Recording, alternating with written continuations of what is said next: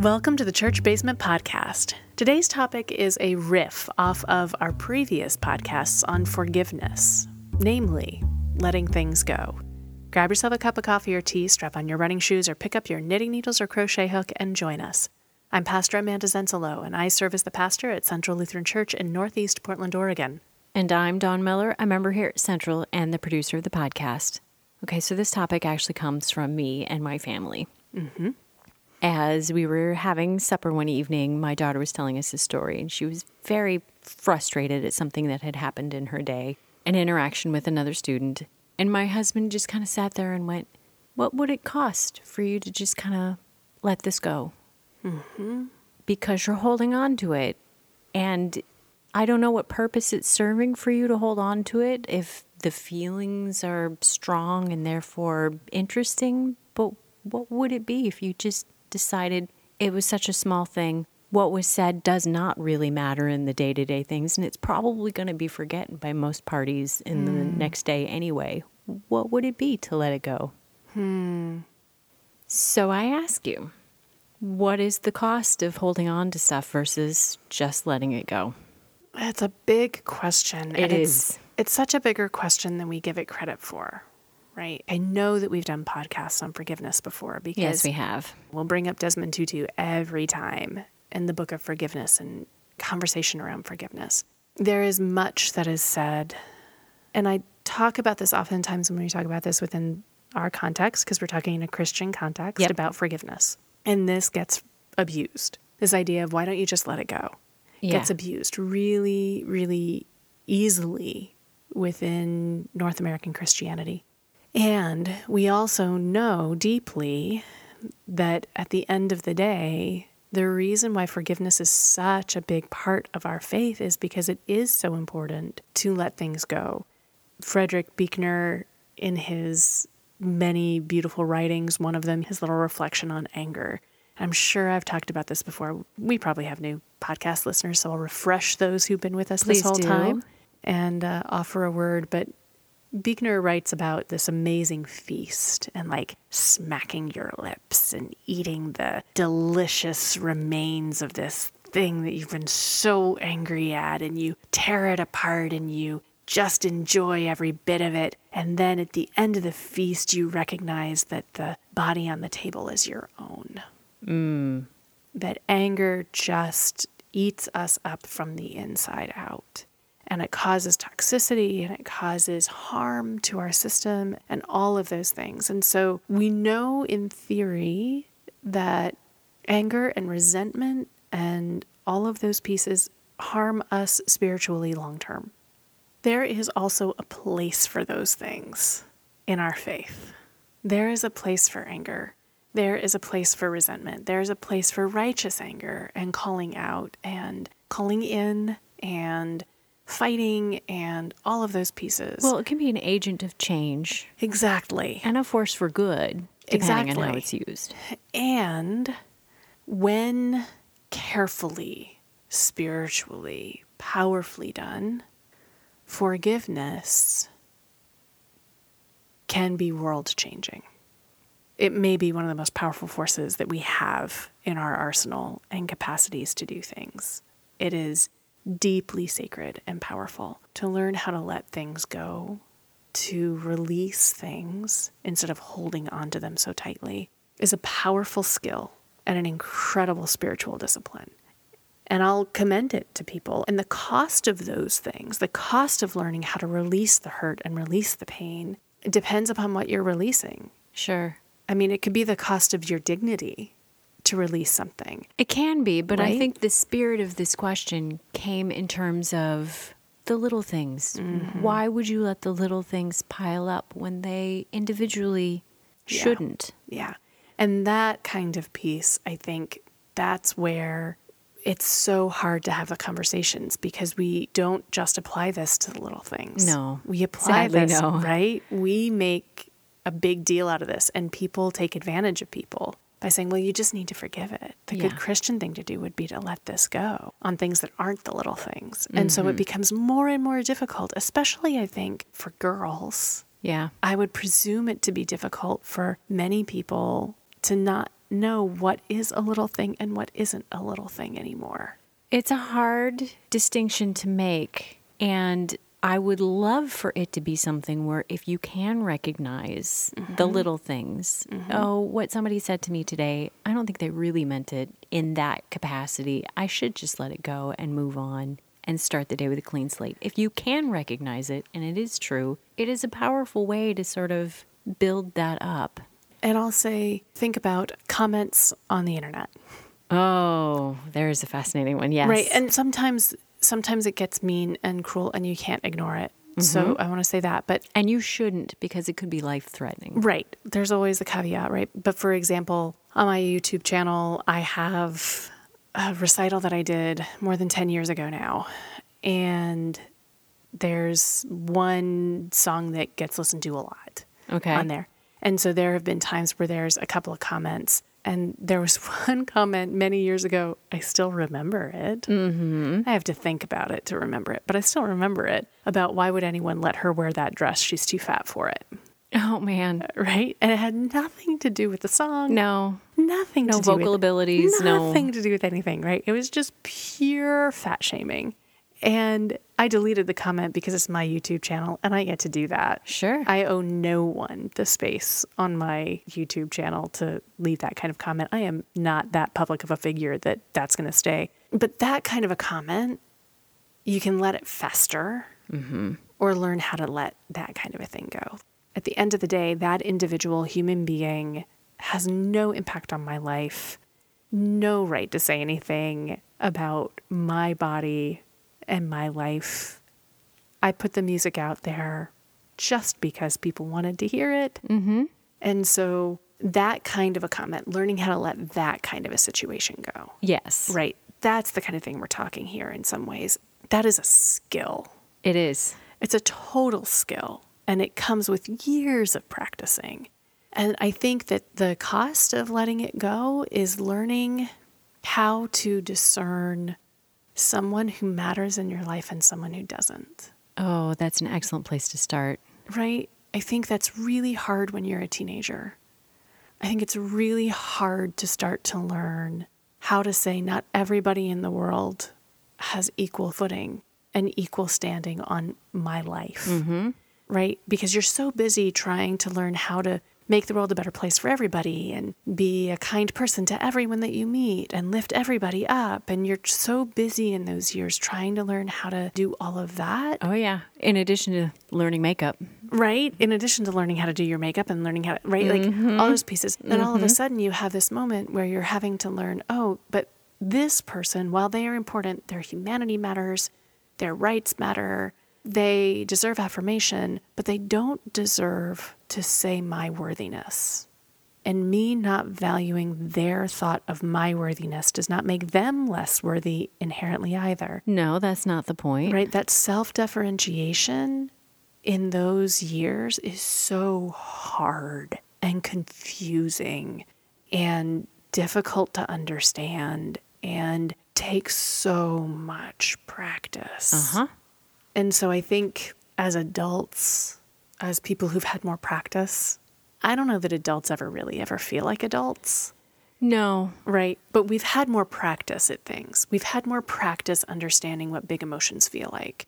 We've had more practice feeling like we were going to cry, but learning how to choose the right moment for those tears to come out. We've had more practice in feeling anger and channeling it in different ways. We've had more practice in hearing mean and cruel things said to us and choosing whether or not to allow that to have an impact on our self understanding. Well, in scale. Right. Right? The other Yeah. part of this is my husband's understanding of, well, even trying to teach the child something and coming across this situation over and over again and not letting the resentment of how long it takes the lesson to be learned Yeah. To let that go. It's something a completely different scale on a completely different level, mm-hmm. but it's exactly the same point. And reminding ourselves that it takes practice to do these things. Totally. And if this is the first time that you're raising a child, it's a new part of practice, right? It's a new skill to learn. And just because we're older and we're well practiced in some things doesn't mean we're going to be able to do it right away. No. I mean, take it to baking, right? Because I know you are a consummate baker. you can bake a chocolate cake this way to sideways seven days a week and Well, not even think especially about if it. it's the same chocolate cake recipe I've been using for years. Exactly. Then but, yeah. but then if I were to say, I would love if you could please bring in A like- souffle. A souffle, or I was even going to go something way out of your wheelhouse and say, could you please bring in a roast of lamb? right? Like Sure. something meat because you're vegetarian, right? So completely out of your wheelhouse, you would be able to do a good enough job of it because you're a good cook in general. You would be able to pull out a dish, but you wouldn't necessarily have the kind of finesse Yeah. that you do in other things.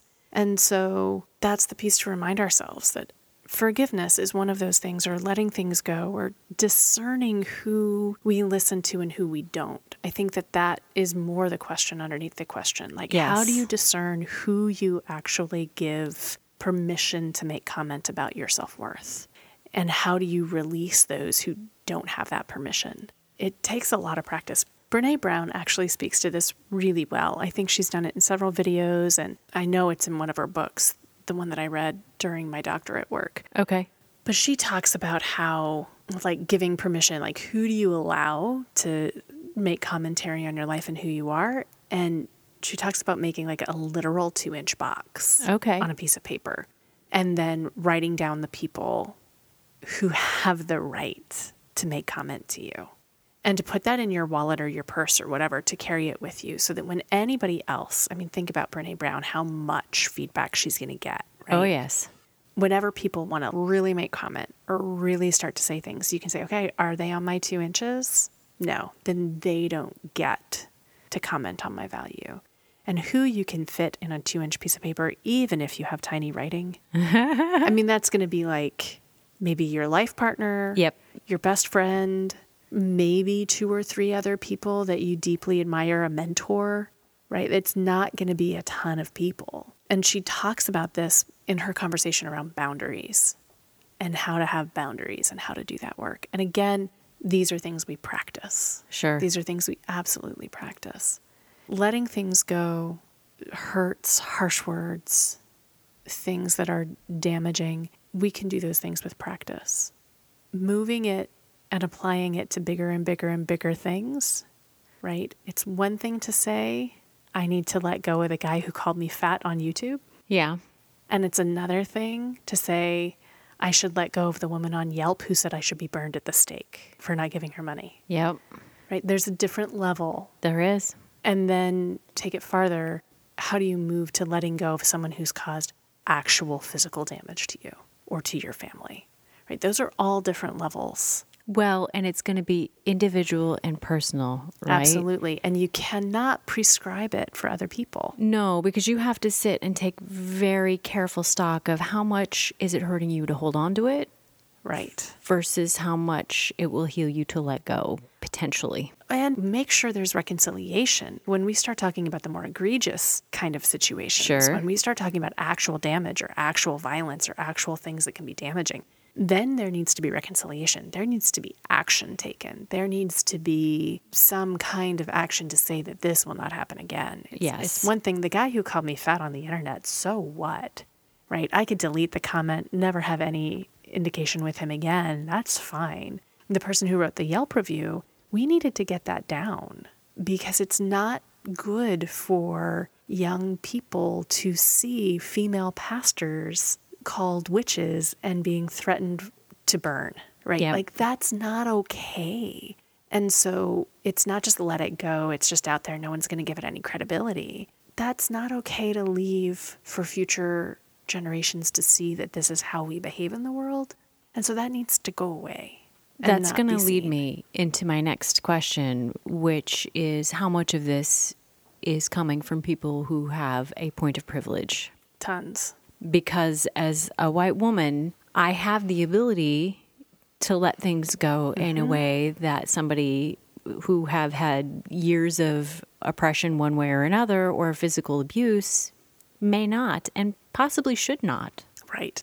And understanding that right now, as we're saying this, as we're recording, We're the worst people to have this discussion when it comes to this. totally. So we'll own that. And there's also in the news right now a very public situation with forgiveness being, you know, what a beautiful moment of forgiveness. And I will say for the gentleman, may it have been a beautiful moment of forgiveness. But the dangers of forgiveness without reconciliation and without true penitence. In that same story, there is now another young man who is dead. You're going to have to give a little context. So, this is specifically in reference to the court case of the officer who was off duty who walked into her neighbor's house and mistook it for her own, and a white officer shot and killed a black man in his home eating ice cream. Yep. And his brother at the sentencing hearing hugged and forgave her. And I pray that that was a true forgiveness for him and that he had the time and what he needed to be able to offer that for his spiritual well being. My concern with that being so publicized and being so quickly shared through Christian communities is that it is one of those pieces where, oh, look, he could forgive this. Mm-hmm. We should be forgiving all these other little things that should be going on without reconciliation, without true penitence, without stepping forward and owning what had happened. And the fear and the concern in that is that now, black gentleman, the neighbor who served as a key witness in the trial, has been murdered Oh, man. and killed. And it is not automatically linked that the forgiveness has to do with this, right? But what is linked is that this key witness is now dead and it's not okay. And forgiving these kinds of mass racial disparities without true reconciliation, it does not lead us No, it's not helpful. no, it's not. It's not helpful to God's kingdom. So while individually, I deeply pray that that moment was important for the man's brother who died. And I deeply pray that forgiveness was helpful. I worry in our culture that uses forgiveness as a tool, that uses this kind of weaponizing of forgiveness as a tool Especially between the races. between races for victim blaming, for Yep. victim shaming, right? Like it's really hard to use this in a way that does not become problematic. It's one of the most powerful things we have in our faith. So, of course, it can be the most dangerous when used poorly. Sure. And we're going to try to link some articles so you have a broader context of the story that we're talking about. Yeah. So hopefully you can inform your own opinion. Yeah, and so come to the page, centralportland.org, click on the link to the Church Basement podcast page, and that's where we'll have the links there. Whenever we begin to talk about forgiveness or letting things go, it gets muddy really quickly because of situations like this. Yep. And it's very easy for us to talk about, well, you shouldn't be angry at someone for accidentally spilling their coffee on you. And eventually, when it becomes someone has thrown scalding coffee on you, you can have been so systemically and systematically told to forgive coffee being thrown on you or dumped on you by accident that you forgive someone who's thrown it on you on purpose and harmed you. And when we don't hold one another accountable to causing harm to each other, we all suffer for it. Absolutely. And so that's the challenge in these kinds of questions. There's a lot to wrestle with, and it's not an easy answer. So when it comes back around to the dinner table with your teenager, mm-hmm.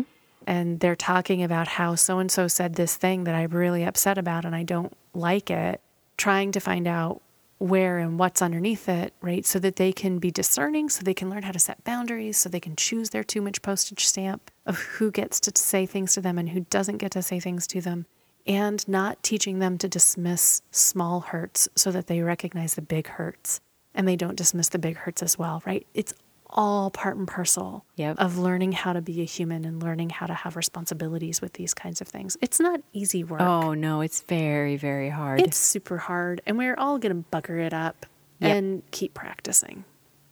okay, that's going to lead me into my last question. Mm-hmm. Do you have anything you're still holding on to that you think maybe you should let go? Absolutely 100%. Okay, good, because so do I. Yep, and that's why I go to therapy on a weekly basis. oh, man, it's like, that's why we still try Yeah. and still work on Yeah. everything. Absolutely. And it's hard. It's super hard, and I'm not going to cheapen forgiveness by shortcutting my way to it because I believe so strongly that it is one of the most powerful things that Jesus teaches us how to do. It's my roller derby numbers 70 Yeah. times 7. I think it is critical and crucial, and I will not cheapen it by offering it without genuinely feeling it in my soul. And that means I have a lot of work to do to mourn the things that those things broke, to find value in the lessons that I learned, to mourn the harm done to other people that I love.